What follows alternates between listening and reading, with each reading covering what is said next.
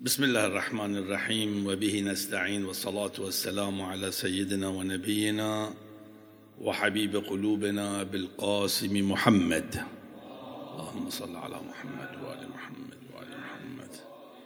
صلى الله عليه وعلى أهل بيته الطيبين الطاهرين المعصومين الهداة البيامين سيما على بقية الله وحجته في الأراضين. أدعية أهل البيت سلام الله عليهم أجمعين. هي كنوز إلهية وعلى حد تعبير السيد الإمام رضوان الله تعالى عليه. هي القرآن الصاعد. تعبير عظيم جدا. القرآن الصاعد.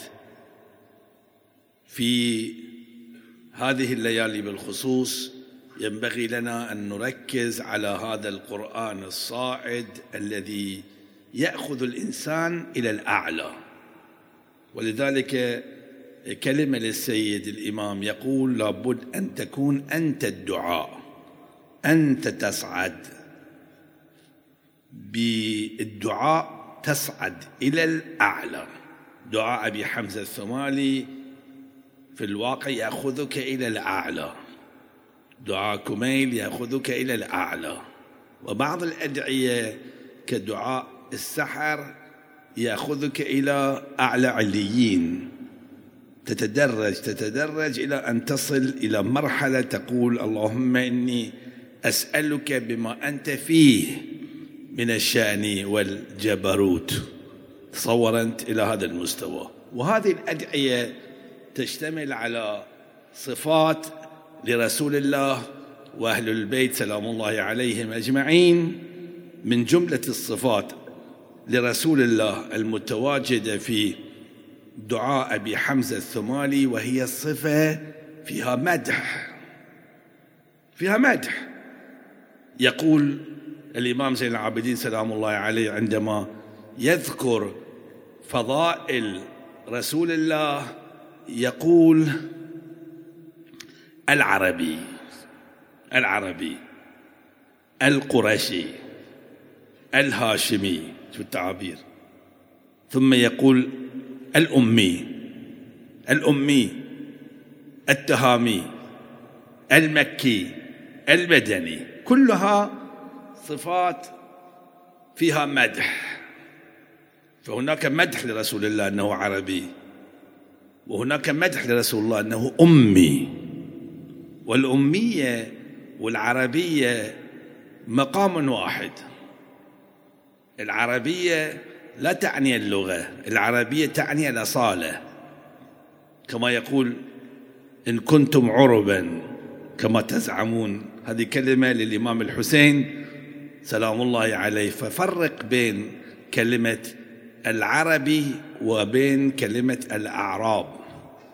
الأعراب تدل على أمر والعروبة تدل على أمر آخر.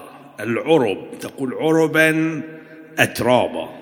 عندما توصف حور العين تقول عربا اترابا. اترابا صفة جميلة لحور العين.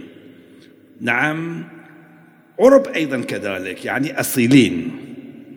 فرسول الله هو أصيل جاي نحن نقسم برسول الله الأصيل. العرب الأصيل الذي لديه أصول لديه رؤية واضحة وضوح كامل الإسلام واضح جدا ليس فيه غموض ابدا كل شيء واضح في الإسلام.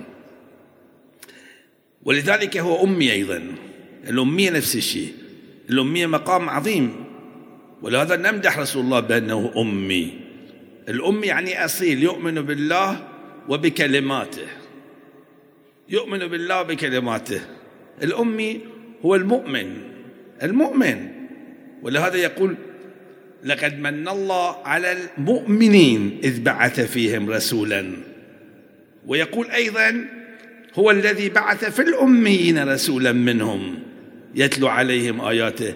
فلا بد أن نكون نحن أيضا كل إنسان لابد أن يكون عربي. ليتعقل القرآن. إنا أنزلناه قرآنا عربيا. هذا خطاب لمن؟ هل خطاب للمؤمنين؟ لا لأي إنسان. الخطاب للعرب ليس كذلك. الخطاب لكل إنسان. إنا أنزلناه قرآنا عربيا لعلكم تعقلون. الأصالة. ما تشوف أحد نقول مثلا ماركة. الكل يقبل يقول هذه ماركة. هذا مقبول عندي أنا. ما حد يشك في الموضوع. العروبة مثل ماركة خاصة. فالكل يقبل. في مقابل العروبة وفي مقابل الأمية الأمية الأصالة الأم خصوصا الأم عندما تكون الزهراء سلام الله عليها أم أبيها. الأم الكلمات الأم كلمة الله هي العليا. يؤمن بالله بكلماتها. الأمية لها معاني دقيقة جدا. الأمية مقام عظيم كما قلت. إذا صرت أنت أصيل لا تنخدع. لا يؤثر أحد عليك.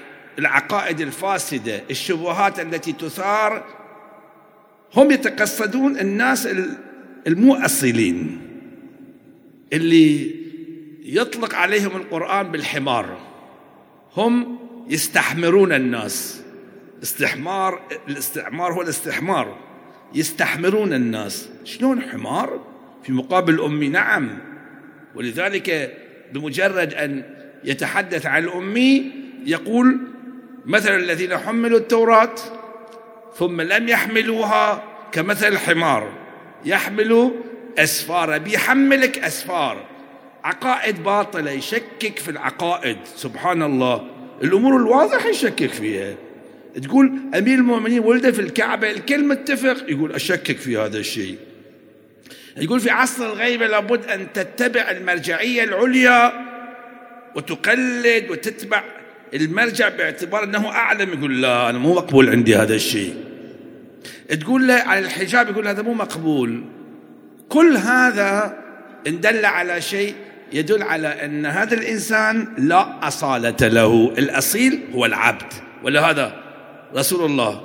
هو عبد وهو عربي وهو أمي ولذلك يوصفه بالتهامي المكي المدني باعتبار أن هذه المنطقة بالخصوص لها خصوصية.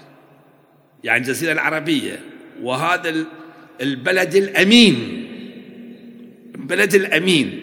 لا أقسم بهذا البلد وأنت حل بهذا البلد. يضيف هذه الصفات إلى أهم صفتين لرسول الله العربية والأمية. ندعو الله سبحانه وتعالى أن يجعلنا من العرب الأصيلين. الذي يستمع الذين يستمعون القول فيتبعون أحسنه بفضل الصلاة على محمد وآل محمد.